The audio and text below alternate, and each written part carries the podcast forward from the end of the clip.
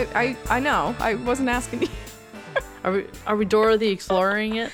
Yes. Can you say true crime? Say true crime. Say true crime. True crime. Very good. I thought we were waiting. But no, but you don't remember. That's exactly. Did you not watch Dora? Because that's how it would be. You'd be like, "Do I say it? Do I not say it?" And then as soon as you say it, she's like, "Yeah." No, I didn't. I didn't really. And if I ever Uh. did, it was like a million years ago. Yeah. See, I had younger siblings. No. There was a lot of Dora. A- like not the Wiggles, Dora, Bob the Builder. There was a Bob the Builder album that had uh Elton John song covers. I think is what it was. Wow. And Worse it, than Kidz Bop. it fucking slapped. No, it was great. All right. it was great. It was all construction theme. Pivoting Yeah. wildly from that topic. Uh, welcome to the podcast. That's Haley. That's Caitlin, That's us. and we're this is crime culture. culture. There we go. oh, did I beat you? Sorry. My Um, bad. Yeah. Um. So it's February. hmm Hello, February. Hello. And we're gonna do a couple episodes uh, in honor of Black History Month because why not? Here we go. Seems like a fun idea, and Haley's kicking it off. I I don't, am. I'm not. That's not me saying you have to start your episode right now. I'm just No. saying like We're we're going. Haley's. Um, Haley's. We're we're moving. I had this actually on my list of episodes to do for quite a while, and then I Mm-hmm. was like, what better time to do it than now? So Hmm. this is uh, the case of the very appropriately named Loving v. Virginia, Oh, yeah. and um, v- I vaguely, vaguely remember learning about this in like briefly in high school. Yes, a simple skimming. Yes, just be like, this happened. Okay, now we're going into this. Um, so if anyone doesn't know, this is um, the case that really um, changed everything when it came to interracial marriage. And here we go. So, Mildred Jeter was the daughter of Musiel and Theoliver Jeter. She was born July 22nd, 1939, and raised in the small community of Central Point in Caroline County, Virginia. She identified culturally as Native American, specifically Rappahannock, a historic and now federally recognized tribe in Virginia. She is often described as having Native American and African American ancestry. Uh, she was also reported in some places to have uh, Cherokee, Portuguese, and African American ancestry. Oh So wow. she's just one of those that's hugely diverse. Yeah, a 23andMe dream. Yes. Everybody Um, should wish to have that kind of like, but it's true. Yeah. I- and you get like all the benefits from all the different cultures. Yeah. Oh, So- so. Richard Loving was born October 29th, 1933, and was the son of Lola and Twiley Loving. Twilly? I think it's Twilly. Okay. Um, he was also born and raised in Central Point, where he became a construction worker after school. He was European American, classified as white. His maternal grandfather, T.P. Farmer, fought for the Confederacy in the Civil War. Ooh, that Yeah. is not something to brag about. Sometimes it happens. It, you know, yeah, these things they they happened. That's the unfortunate part, and that's why Yeah. we should teach them. You got to acknowledge it. Um, Um, Richard's father worked for one of the wealthiest black men in the county for 25 years, and as a result of being in those circles, some of Richard's closest companions were black, including those he drag raced with. Um, was Mildred's older brothers. Ooh, he drag raced. Not that drag race. No, I know not that drag race. I don't think RuPaul was even born yet. No. But I like that's still that's fun. That's dangerous. Ooh, he was dangerous. He was her brother's friend and he drag raced. Whew! Yeah. No Uh, wonder. Richard said, quote, there's just a few people that live in the community, a few white and a few black. And as I grew up and as they grew up, we all helped one another.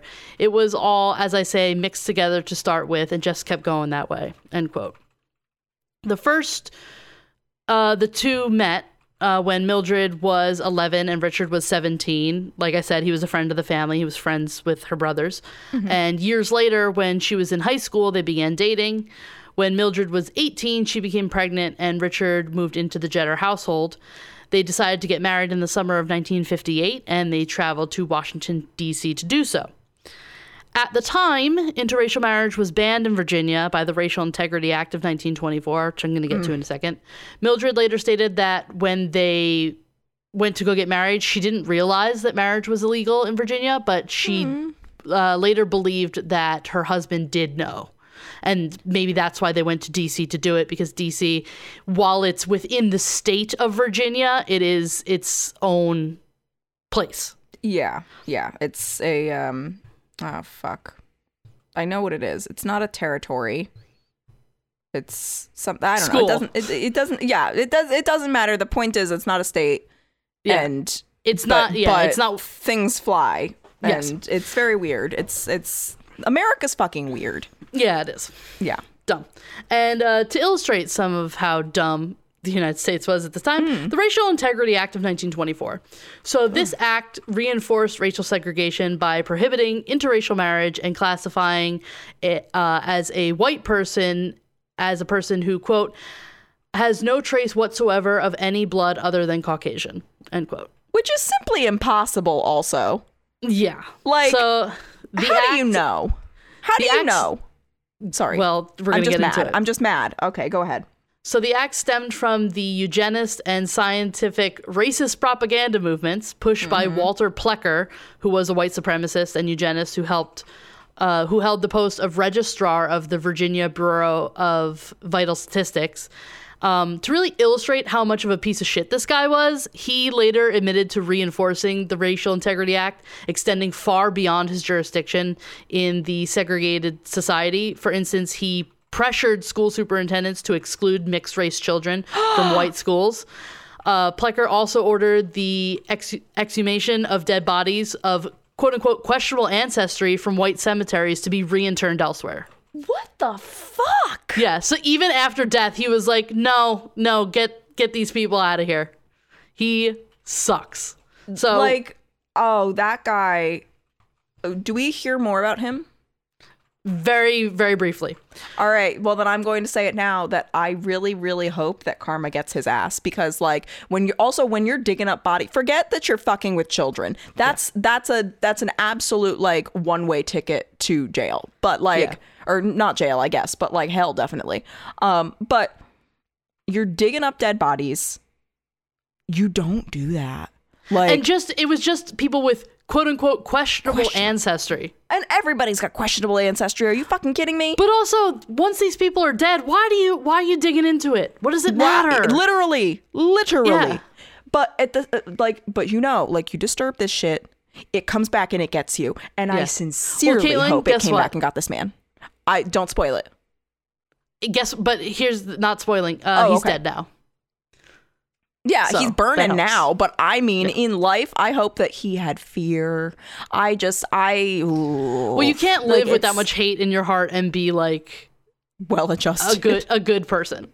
Um, no, absolutely not. I think that that's that goes without saying. But I hope that this guy that, that I really hope that like all that bad karma and all of that came and got his ass. Like that's you don't do any of that shit. Like they did back then. You don't- it's, uh, I know, dumb. but I'm just saying don't. Like don't. Maybe Just don't.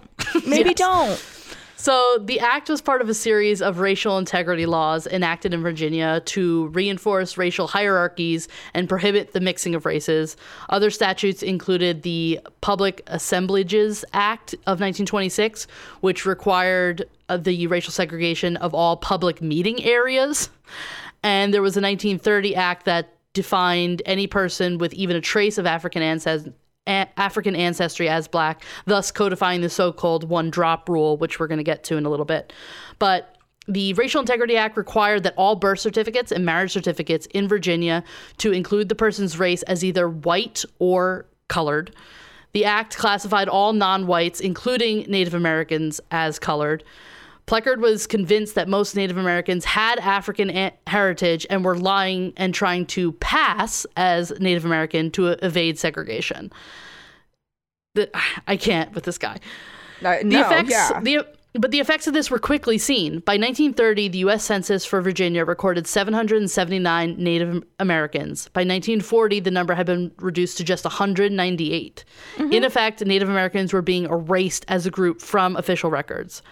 Because of this act, two or three generations of Virginia Native Americans had their ethnic identity altered on these public documents. Oh my god. It was reported that Plecker's tampering with vital records of the Virginia Native American tribes made it impossible for descendants of six to eight tribes recognized by the state to gain federal recognition because they could no longer prove their Native American ancestry by documented historical uh, by documented historical continuity. Oh So- my god. This is this is a uh, Black History Month. We're talking about that, but the Native Americans were also hugely, hugely affected by all of this as well. It, like it yeah, like the just the ripple effect is Yeah.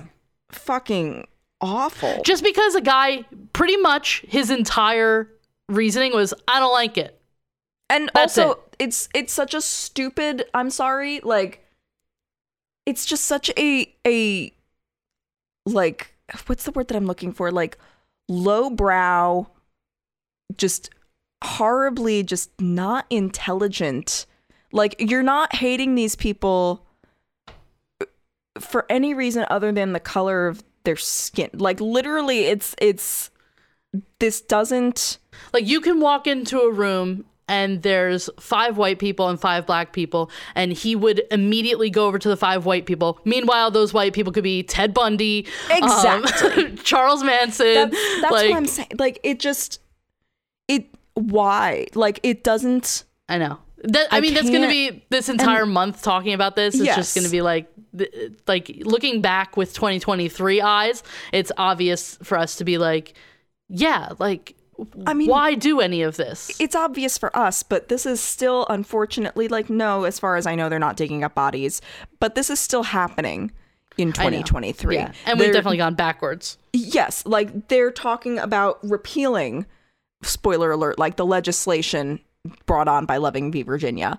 Like there's it, we're not we're not necessarily doing that much better. We're not done. But it's and but you're telling me also about this guy and how how are we not learning about this? Like that they were like we learned about body snatchers in school in Mhm. like and things like that and how oh this was awful or whatever. They're digging up bodies for science. You mean to tell me that this dude was digging up bodies out of ignorance out of out of Yeah. prejudice?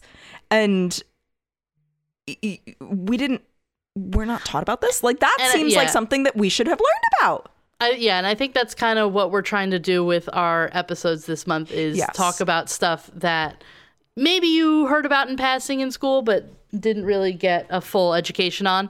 Um, specifically, stuff like this. I don't remember learning about the Racial Integrity Act, but um, in addition to the Racial Integrity Act, there was also mass involuntary sterilizations that were honestly too depressing to talk about uh, right now. But I encourage everyone to do research on the topic because it's very important uh, for us to know what our country did terrifyingly not too long ago. no Um, and what again, year did you say this it's was um, I don't have the exact year on that. It's it's around this time of the Racial Integrity Act.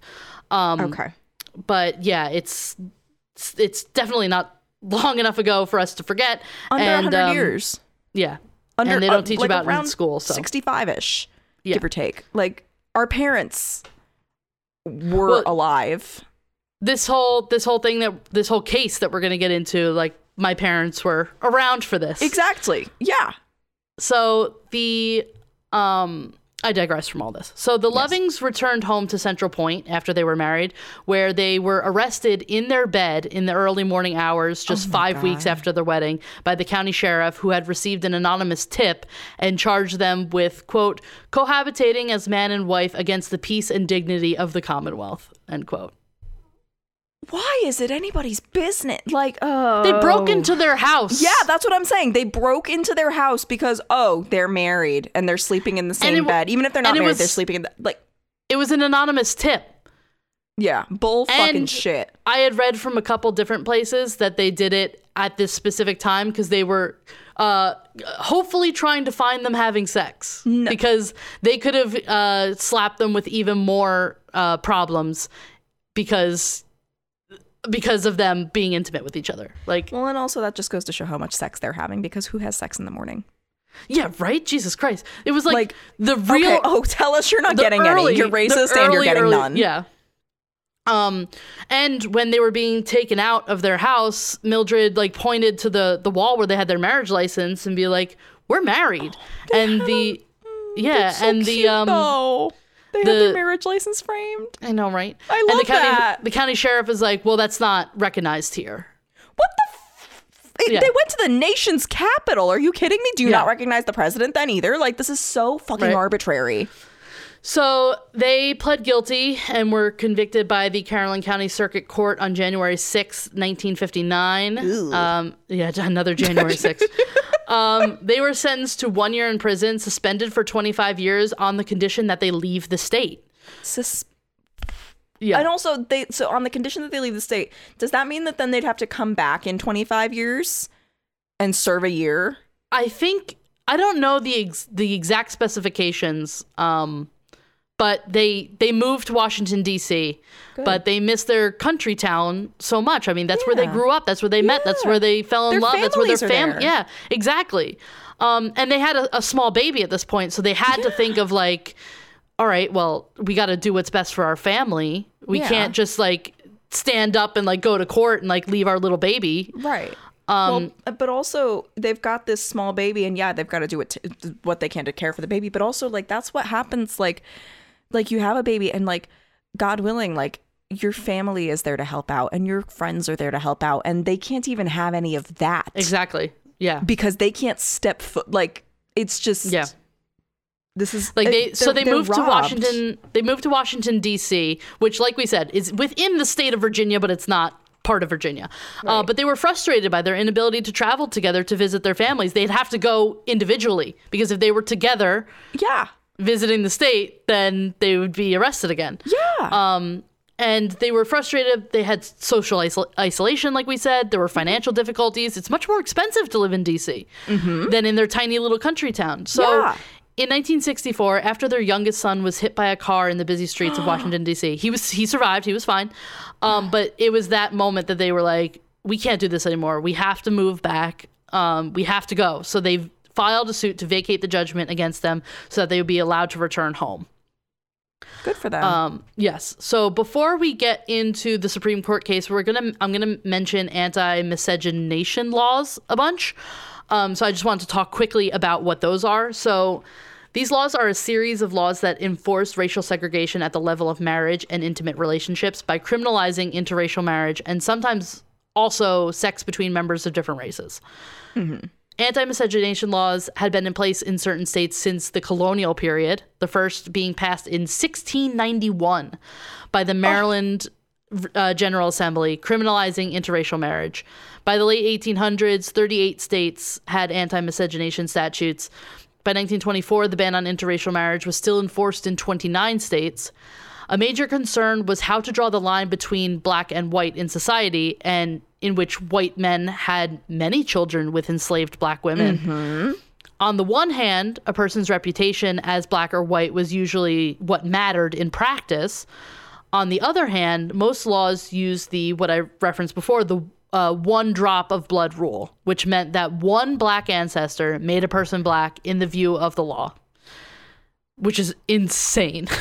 like it, it's just it's like you're gonna dig through this person's family tree just because you don't like them. Like, why? yeah, what is the purpose like Yeah. i just i don't understand like it's it's horrific like i'm not trying to to what's the word that i'm looking for i'm not trying to diminish how awful this is for the people who dealt with it but it also just it really does what is the purpose like why why would you, you you're spending are- all of this time and energy and hate and assume yeah. like I'm assuming a lot of money too to do all this for what?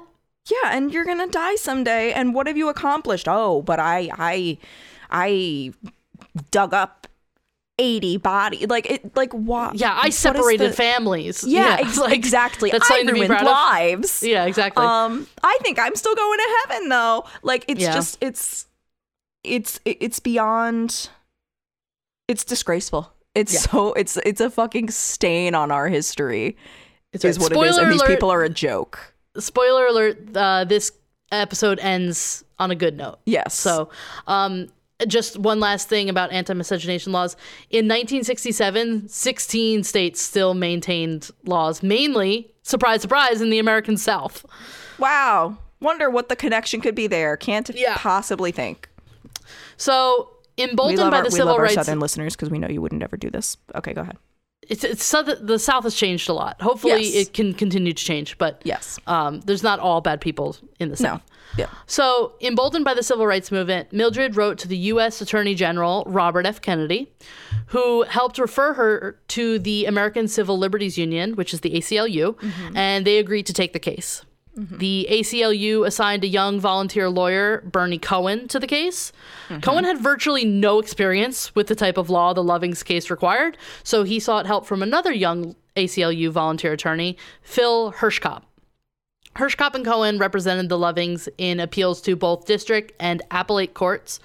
They filed a motion on behalf of the Lovings in Virginia's Caroline County Circuit Court that requested the court vacate the criminal judgments and set aside the Loving sentences on the grounds that Virginia miscegenation statutes ran counter to the 14th Amendment's Equal Protection Clause, which reads in part, quote, nor shall any state deny any person within its jur- jurisdiction the equal protection of the laws, end quote.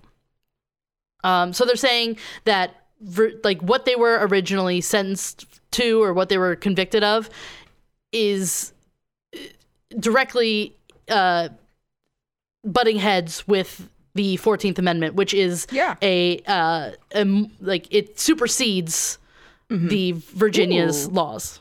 I love I'm- your your your SAT I'm barely words. I'm, barely getting by with words today. So Ooh, I'm forgive me. swooning. I'm woon. I'm I'm wooning. I'm swooning. So I love. on I've October. October 28th, 1964, after waiting almost a year for a response to their motion, the ACLU attorneys filed a federal class action lawsuit in the U.S. District Court for the Eastern District of Virginia. This prompted the county court judge in the case, Leon M. Bazile, to issue a ruling on the long pending motion to vacate. Echoing Johann Frederick Bloch. Blochmann's 18th century interpretation of race, Bazile denied the motion with the words, quote, this is going to make you so angry. Oh, it's gonna great. Make, e- everyone's going to be like, pull over if you're driving right now because you're going to crash your car. Everybody take your blood pressure medication. Quote, Almighty God created the races white, black, yellow, Malay, and red, and he placed them on separate continents. And but for the interference with his arrangement, there would be no cause for such marriages. The fact that he separated the races shows that he did not intend for the races to mix. End quote. I have so many thoughts. Like yes. my my brain all all I hear is yelling. Mhm. Like first of all, I no, like yeah, Bean. Um like for like I'm sorry. First of all, my brain just short circuited I from that from I that can't- I I, just lost brain cells listening to that stupidity. Like I'm sorry, y'all never heard of fucking Pangea first of all? no, like- he's heard of Adam and Eve, not Adam and Steve, Caitlin. Not Adam and Steve. and there was a um, snake that talked, and there was an apple. Well, and and don't you know, God, the creator of all living things, White God. clearly a man. Yeah, clearly a white man. Um, because we all know where do babies come from? They come from men. Um, God ripped a rib out of Adam to make a woman. And Adam was fine. Adam didn't bleed out. Nothing happened to Adam. Adam did a okay. And they proceeded to just fuck like bunnies and populate the earth. This is what we're going with? This is the hill we're gonna die on? Like That's what the yes. What and also I'll I'll uh, reiterate. This was an 18th century interpretation of race. So let's let's get our references up a little bit. How about that? I mean, like this is just I'm I'm yeah. So they made they made the Lovings wait for over a year just to be like, no, God says this. God says. And again, where's the separation of church and state? Why why Yeah. do I seem to be why do we seem to be the only people who remember the separation of church and state? I know. Like I learned the fuck about that in school. Yeah. And yet it's like it's like a fucking mandala effect apparently. Yep. Mandela. So on January Sorry. 22nd, 1965, a three judge district court panel postponed the decision on the federal class action case while the Lovings appealed Judge Bazile's decision on the constitutional grounds to the Virginia Supreme Court. On March 7th, 1966, Justice Harry L. Carico, who later became the Chief Justice of the court, wrote an opinion for the court upholding the constitutionality of the anti miscegenation statutes, claiming that the criminalization of the Lovings marriage was not a violation of the Equal Protection Clause because both the white and the non white spouse were punished equally for the miscegenation. However, the court did find the Loving sentence to be unconstitutionally vague, ordering that they be resentenced to the Caroline County Circuit Court. So they were like, uh, no, it doesn't violate the Equal Protection Clause because Richard is also being punished for this, um, as well as his wife. And he's the white guy in this situation. So, yeah, like so the loving just- they're making yeah. no sense. The, absolutely no sense. I hate it. I hate it, everything it really it. it makes no sense. So the loving, still supported by the ACLU, appealed the s- state Supreme Court's decision to the Supreme Court of the United States. So each state has its own Supreme Court, and then this is the Supreme Court of the, the nation, um, where Virginia was represented by Robert McClain, McClowan. I don't know how to say that, of the uh, state's attorney general office. The Supreme Court agreed on December 12th, 1966, to accept the case for final review and never one for the spotlight. Mildred and Richard declined to attend the Supreme Court hearing, but lawyer uh, Bernie Cohen conveyed the personal message that he had been given by Richard Loving, saying, quote, Mr. Cohen, tell the court I love my wife, and it is just unfair that I can't live with her in Virginia, end quote. So I think that just really boils it down. And I'll say um, later in a Life magazine article published in 1966, Richard said, "quote We are not doing this just because somebody had to do it and we wanted to be the ones. We are doing it for us because we want to live here." End quote. And then Mildred told the Washington Evening Star, "quote We loved each other and we got married. We are not marrying the state. The law should allow a person to marry anyone he wants." End quote. So it really just shows like they're not trying to be figureheads. They're not trying to be like the ones to to get out there and do it. They're just like I love this person and want to live in this state with them. And And that And also kind of illustrates that they love Virginia. Like Yeah, they want to live there. They want to live there and work there and raise their family there. it's almost like Virginia is for lovers. Well, we're gonna get into a book that's like kind of named that in a minute. Um, so the court first addressed whether Virginia's this is the the Supreme Court. They first addressed whether Virginia's Racial Integrity Act violated the Fourteenth Amendment's Equal Protection Clause. Virginia officials had argued that the act didn't violate the Equal Protection Clause, like I said, because it equally burdened both the white and non-white participants since the punishment for violating the statute was the same regardless of the offender's race. For example a white person who marries a black person was subject to the same penalties as a black person who marries a white person which is the fucking same uh the same instance. Uh, so the court had accepted this equal burden argument 84 years earlier in its 1883 decision in the Pace v. Alabama case. This is very similar to the Lovings. A black man, Tony Pace, and his white partner, Mary Cox, were sentenced to two years in prison for their relationship. There's more information on that if you you dig for it. Um, but in the Loving case, the court rejected the argument, saying, quote, We reject the notion that the mere equal application of a statute containing racial classifications is enough to remove classifications from the 14th Amendment's prescription of all invidious racial discriminations. The state of Virginia finds support for its equal application theory in the decision of the court v. Pace uh, the court in Pace v. Alabama, however, as recently as 1964 term, in rejecting the reasoning of that case, we state uh, Pace represents a limited view of the Equal Protection Clause, which has not withstood analysis in the subsequent decisions of this court. End quote. So that's just all fancy words of being like you're you're citing this case from 1883, but these are different circumstances, and uh, the the Supreme Court no longer takes that case and uses it as a precedent for anything. Mm-hmm. So they're like, uh, go fuck yourself on that count. Mm. The court then uh, said that because the Virginia Racial Integrity Act used racial racial classifications as a basis for imposing criminal culpability, the Equal Protection Clause required the court to strictly scrutinize the act's provisions. Quote, there can be no question that the Virginia's miscegenation statutes rest solely upon distinctions drawn according to race. The statutes prescribe generally accepted conduct if engaged in by members of different races. Over the years, this court has consistently repudiated distinctions between citizens solely based on their ancestry as being odious to a free people whose institutions are founded upon the doctrine of equality. End quote. Mm-hmm. Um, at the very least, the Equal Protection Clause demands that racial classifications, especially suspects in criminal statutes, be subjected to the most rigid scrutiny. And applying the strict scrutiny and standard of review, the court concluded that Virginia's act had no discernible purpose other than, quote, invidious racial discrimination, end quote, that was designed to, quote, maintain white supremacy, end quote. Uh, the court therefore ruled that the act violated the Equal Protection Clause. They're like, yeah, this this statute that you convicted them on originally is in direct, yeah, direct violation of Yeah. their right to live their own lives. Yeah. Um, it's conflicting. Yes, the Supreme Court ruling said, quote, there's patently no legitimate overriding purpose independent of invidious racial discrimination which justifies this classification.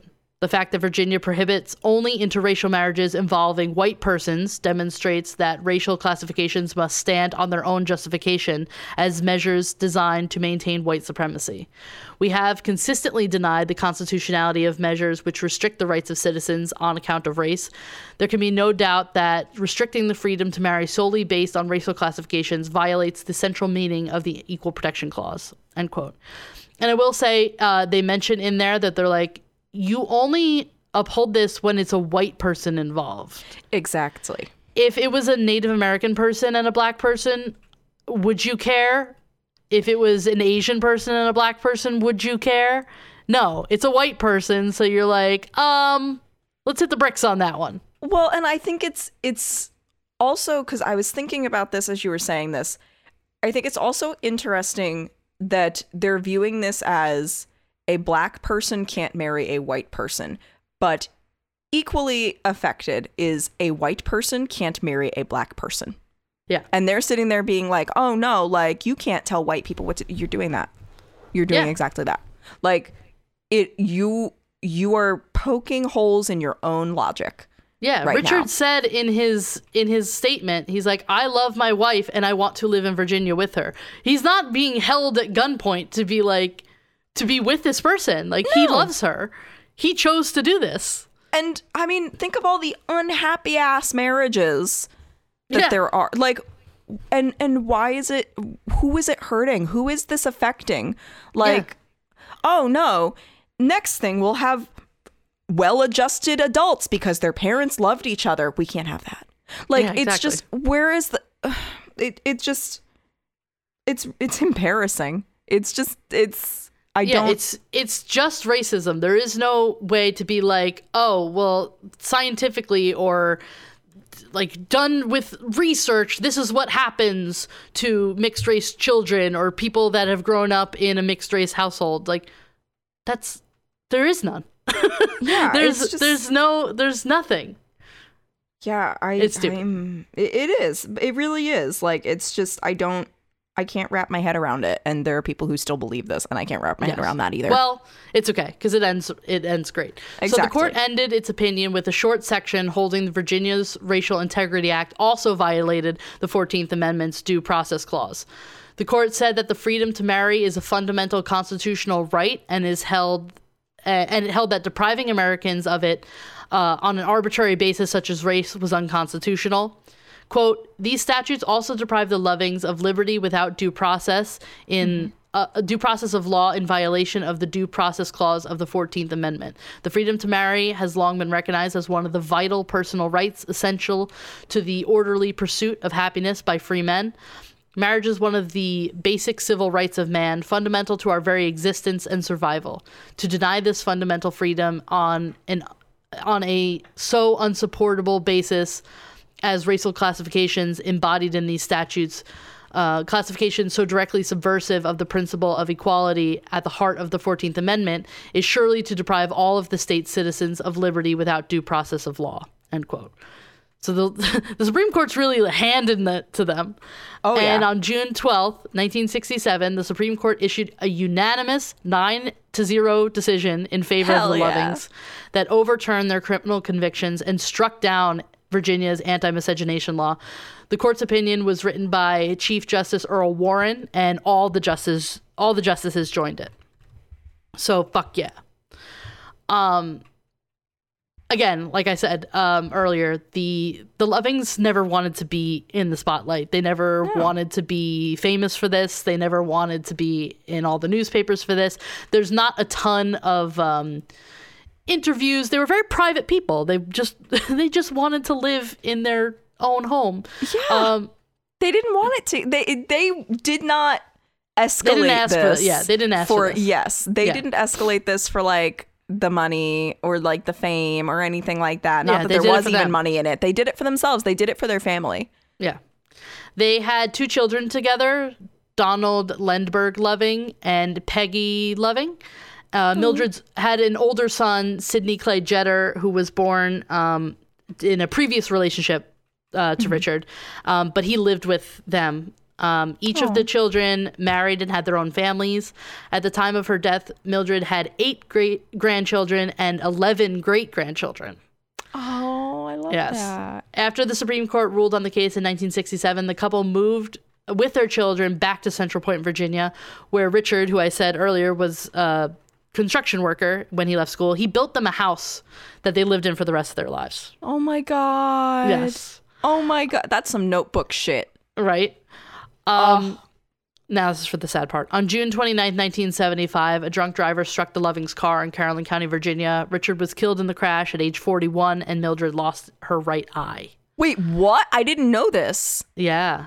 Yeah. And No. In 19, 1967 was the ruling. He died in 1975. That's what I'm saying. Like they had like They should have had so much they more should time have together. had so much more time. Like that's yeah, God. it's very sad. Um, but on June 12th, 2007, Mildred issued a statement for the 40th anniversary of the Loving v. Virginia Supreme Court decision. She concluded her statement by saying, quote, my generation was bitterly divided over something that should have been so clear and right. The majority believed that what the judge said that it was God's plan to keep people apart and that the government should discriminate against people in love. But I have long lived I have lived long enough now to see big changes. The older generation's fear and prejudices are giving way and today's young people realize that if someone loves someone they have the right to marry. Surrounded as I am now by wonderful children and grandchildren, not a day goes by that I don't think of Richard and our love, our right to hmm. marry and how much it meant to me to have that freedom to marry the person precious to me, even if others thought that he was the wrong kind of person for me to marry. I believe all Americans, no matter their race, no matter their sex, no matter their sexual orientation, should have the that same freedom to marry. Government has no business imposing some people's religious beliefs over others, especially if it denies people's civil rights. I am still not a political person, but I am proud that Richards and my name is on the court case that can help reinforce the love, the commitment, the fairness, and the family that so many people, black or white, young or old, gay or straight, seek in life. I support the freedom to marry for all.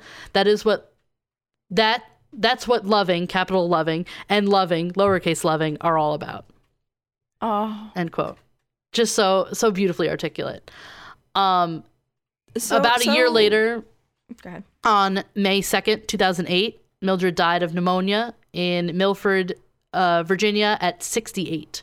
Her daughter, Peggy Loving Fortune, said, quote, I want people to remember her as being strong and brave, yet humble and believing in love, end quote.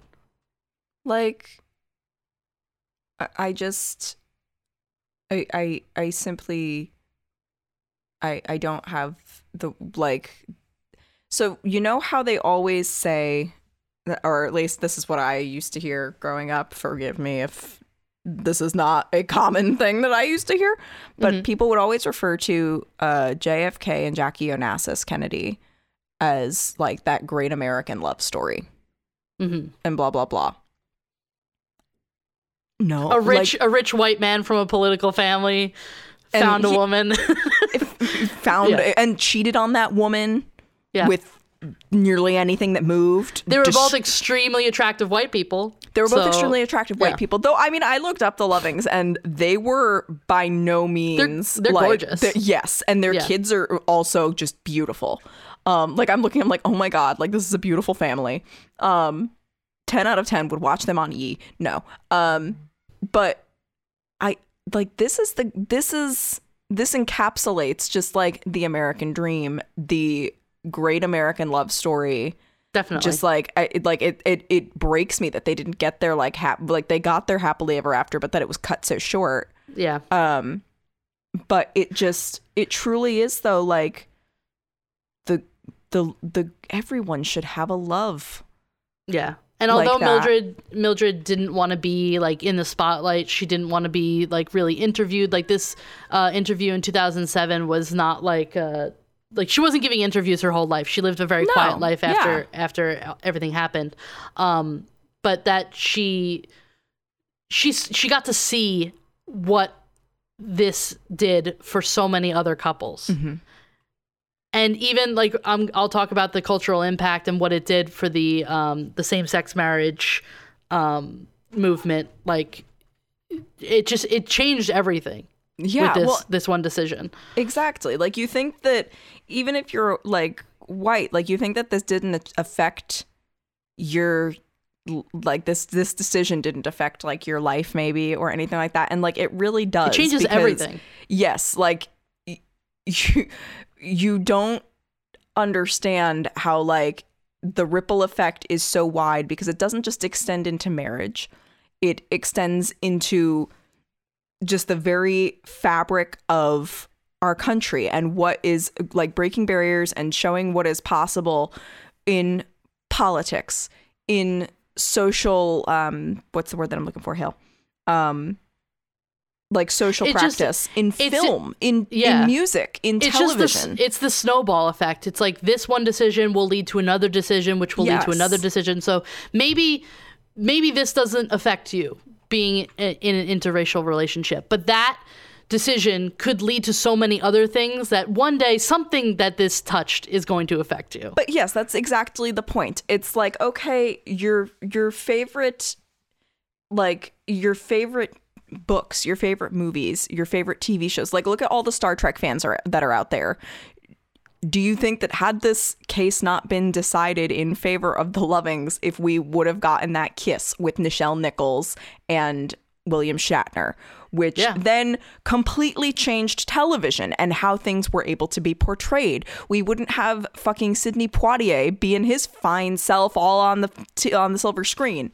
Like we, it, it's the repercussions are so beyond. Like I think that as being a couple generations removed from it as we are, mm-hmm. that you don't that that you can kind of take advantage of that. yeah. But and we're I think we're kind of removed from it to the point of where like it's just so commonplace it's like you don't even think about it and Yes. we we have the luxury of not having to think about that i think mm-hmm. i think the the ruling on same-sex marriage has more of a like a an impact on our our lives now because it happened at an age where it was like we we knew people Yeah. before and now we know people after. Yeah. It's it's just like it's wild to think about. it it And my parents it wouldn't have were my parents were I mean they were young when this happened, but they Mm-hmm. were alive. yeah, but so- that's exactly it. We're not that far Yeah. removed from it, and Yeah. it it just it really could have gone so many other ways. Like I, I mean, love the fact that it was unanimous. Yes, I know. That's a just it's. Can you imagine we something be unanimous you. now? No, no, I truly can't. And Just honestly, if something unanimous does happen now, if anything, I fear it. Um, yeah, right. It, it's Um, just So the final sentence of Mildred Loving's obituary in the New York Times notes her statement to the uh, 40th anniversary of the case that I talked about. It says, "quote A modest homemaker, Loving never thought that she'd done anything extra extraordinary." "Quote It was my doing," Loving told the Associated Press in a rare interview. "It was God's work." End quote. Um, so the cultural impact, like I had said, is far reaches just this one case. After the Loving v. Virginia case, the number of interracial marriages continues to increase across the United States and in the South. In Georgia, for instance, the number of interracial marriages increased from 21 in 1967 to 115 in 1970. At the national level, 0.4% of marriages were interracial in 1960, 2% in 1980, 12% in 2013, and 16% in 2015, and only climbing from there. Um, also, it's the uh, snowball effect on the same sex marriage ruling that we talked about in. Is it Oberfeld v. Hodges? Oberfeld. Yeah. Yes. Uh, from 2015, the Supreme Court invoked the Loving case, among others, as precedent for its holding that the states are required to allow same sex marriages under both the Equal Protection Clause and the Due Process Clause of the Constitution. The court's decision in Oberfeld cited Loving nearly a dozen times and was based on the same principles equal, equality and the right to marry. Um, as far as pop culture goes, in 2014, Mildred Loving was honored as one of the Library of Virginia's Virginia Women in History. In 2017, the Virginia Department of Historic uh, Resources dedicated a state historical marker which tells the story of the Lovings outside the Patrick Henry building in Richmond, the former site of the Virginia Supreme Court of Appeals, which is kind of weird because the Virginia Supreme Court is the one that was like, no, go fuck yourselves Yeah. but whatever. So I guess their sign gets to stand out there every day now and be like, "Uh, we still won, bitch." I'm sure it. Mildred wouldn't say anything like that, but No, I'm sure she thought it. but we'll say it for her. Yes. yes. Um, also, one of my favorite things that came out of this is just so beautiful. In the United States, June 12th, uh, the date of the decision has been known as Loving Day, which is an annual unofficial celebration of interracial marriages. It's not officially recognized in the United States uh, by the United States government, despite uh, its attempts to make it so. But several cities and municipalities have issued proclamations officially recognizing Loving Day as a holiday, including Washington, D.C., and Carrollton County, Virginia, where the Lovings are from. Many organizations sponsor annual parties across the country, with lovingday.org providing an online legal map, courtroom uh, history of anti miscegenation laws, as well as offering testimonials by uh, and resources for interracial couples. Inspired by Juneteenth, which commemorates the end of slavery in the state of Texas, um, Loving Day seeks to both commemorate and celebrate the Supreme Court's 1967 ruling, keeping its importance fresh in the minds of generations which had grown up with interracial marriages being legal, like us, as well as explore issues facing couples currently in interracial relationships. The Loving Day website features information including court transcripts of the Loving v. Virginia case and of other court cases in which the legality of anti miscegenation laws were challenged. To celebrate the holiday, people are encouraged to hold parties in which uh, the case and its modern day legacy are discussed in smaller settings such as living rooms and backyards, etc., as well as large gatherings. Ken Tana- Tanabe is credited with uh, forming the idea for Loving Day. He created the idea in 2004 for his senior thesis at Parsons, the New School of Design Oh, in New York City. yes. Uh, New York Times bestselling author Heidi W. Durrow uh, co-organized the second largest celebration of Loving Day in the county in the country uh, with uh, Fanshen Cox uh, DiGiovanni, I think, during the annual Mixed Roots Film and Literary Festival.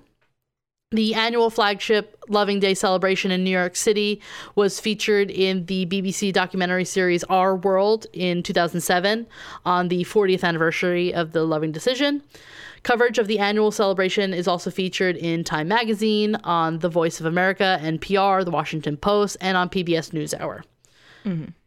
Um, there was a movie from 1996 called Mr. and Mrs. Loving. It doesn't have a Rotten Tomatoes score, but its audience score is 83%. 84% on Google, and a 7 out of 10 on IMDb.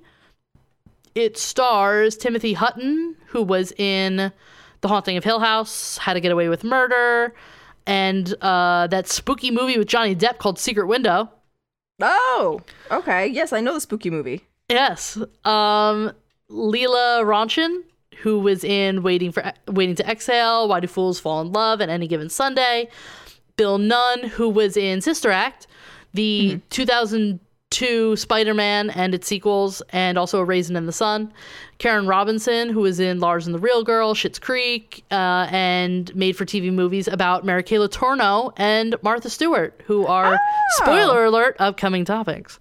Yes. Um, Isaiah Washington was also in this, who's in the 100, and a movie I think I've mentioned before, Ghost Ship.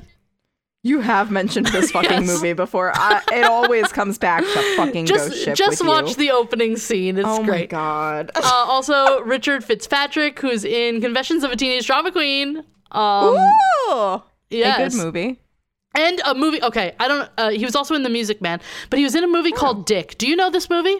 Um, you can go fuck yourself because I told you to watch this movie. Oh, you did. like you did. You did. a year ago. Because Yes, that's why I I, got into it. I got obsessed with making they make these bars in this movie called Hello Dollies and they're fucking delicious. It stars Kirsten Dunst and Michelle Williams. It's a comedy Yes! about Watergate. So Yes, it's so fucking funny. yes. Everybody watch it. It's so good. it's great. Um, It's Corey also Parker, got Will Ferrell and uh, Chris Kattan, I think. Yes, yeah, yeah.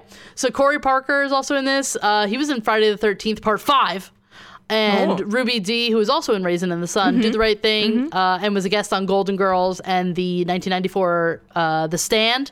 Also, I know why the cage bird sings, and one of my favorite old black and white horror movies, Cat People. Yes, you Um, definitely know. You think you don't know Ruby Dee? You definitely know Ruby Dee. Yes. she's she. Oh, R.I.P. She was great. Uh, this movie first aired on the Showtime network, and according to Mildred Loving, quote, not much of it was very true. The only part of it right was that I had three children, end quote. Woo! I love her. Ooh, what a burn. Uh, Yeah. So maybe you want to see it, maybe you don't. It is free on Pluto, the Roku channel, and Amazon Prime Video. So go I'm ahead. good. Uh, there's also The Loving Story from 2012. It's a documentary. Mm. Uh, it apparently has 100% on Rotten Tomatoes, Shit. 85% audience score, and a 90% on Google, and a 7.6 out of 10 on IMDb. And you can watch it for free on Tubi and Vudu. It's apparently, I think they said it's on HBO Max, um, and Amazon or Hulu with a premium subscription. And uh, probably one of the better known ones, definitely one of the ones that um, brought this case to my mind is the movie Loving from 2016. Yes, it has an 88% on Rotten Tomatoes, 76% audience score, 77% on Google, 7 out of 10 on IMDb, and the critics' consensus is, quote, Loving takes an understated approach to telling a painful and still relevant real-life tale with sensitive performances, breathing additional life into a superlative historical drama, end quote. Um, it stars Joel Edgerton, who is in Zero Dark Thirty, Black Mass. He's an actor, screenwriter, director, and producer of The Gift. Uh, he was in The Great Gatsby, the 2004 remake of The Thing. He was in Kinky Boots. He was in Kinky uh, Boots. I think Obi Wan Kenobi.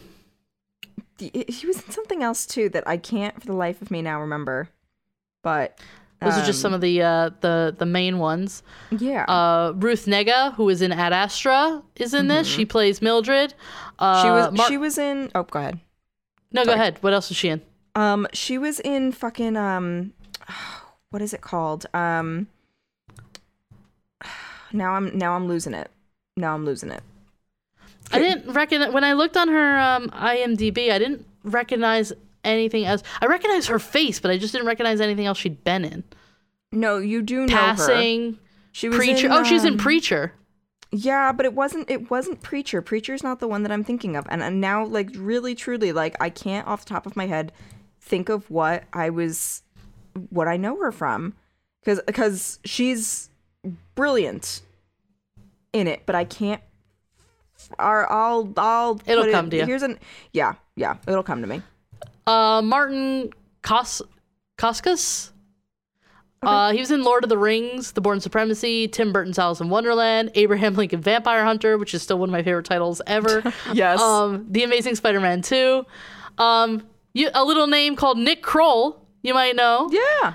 Uh, he played Bernie Cohen. He was uh, obviously he's been in Big Mouth. You know him from comedy.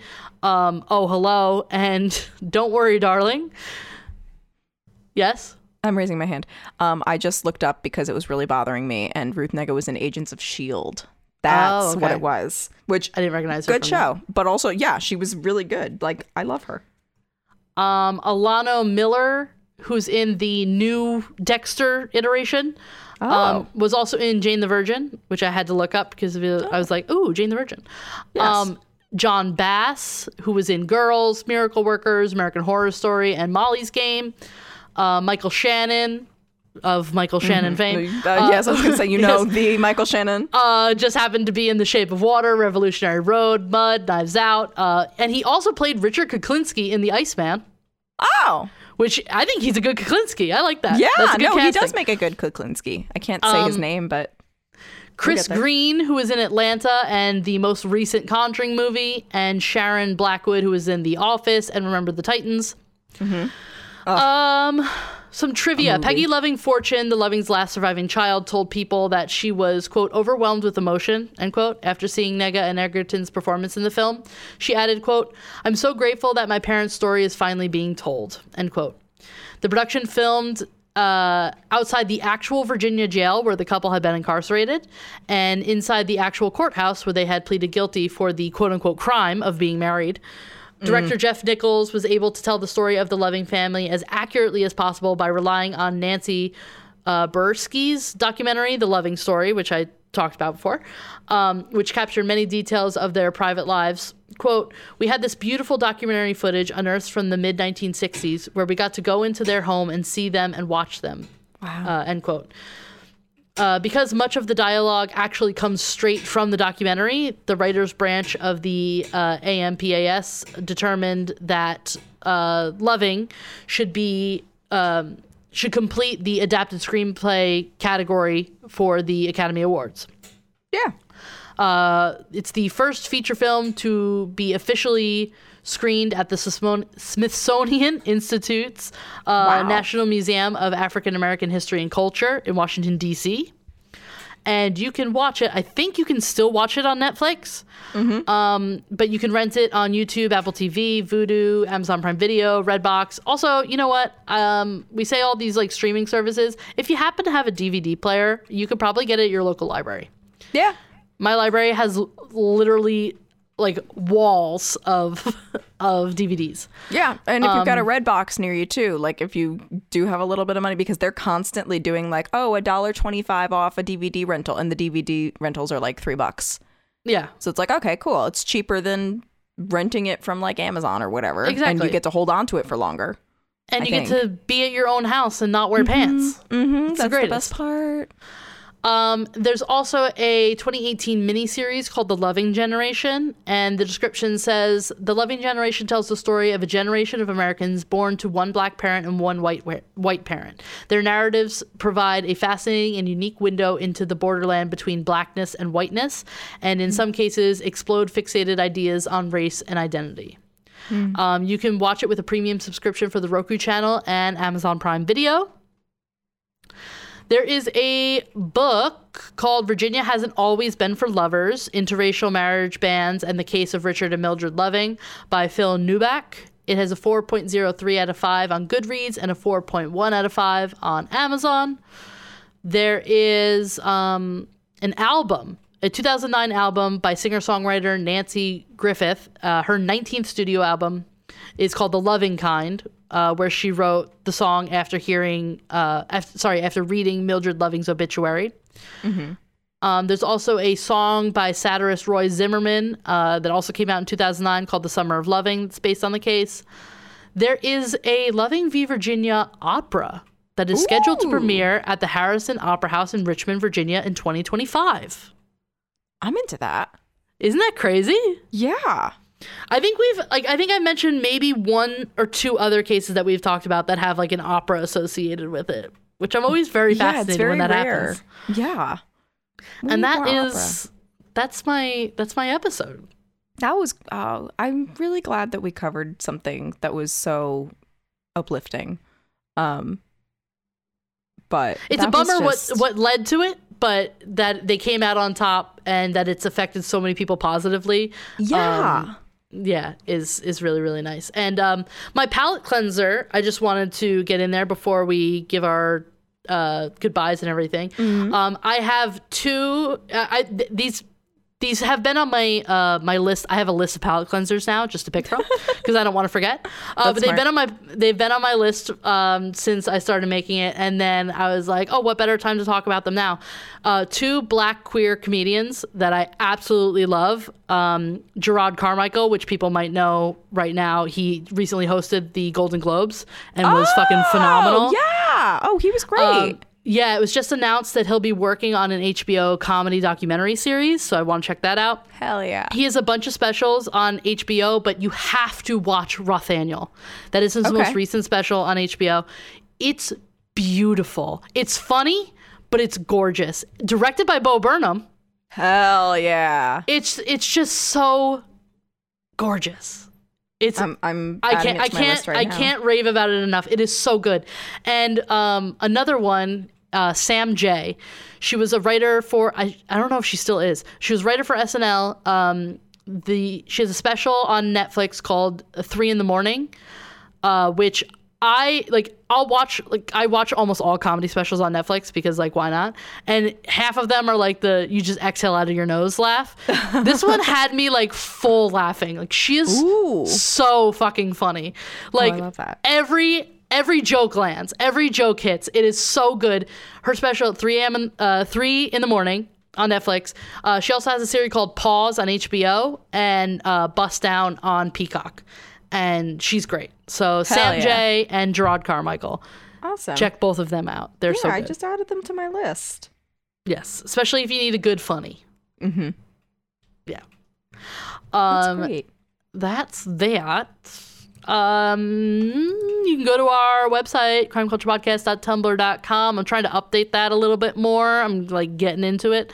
Um, but regardless, you can go to the um like our little about section on there and you can find the link to our Facebook, Instagram, Twitter, and also our Patreon where you can support us for as little as a dollar, as much as whatever you want.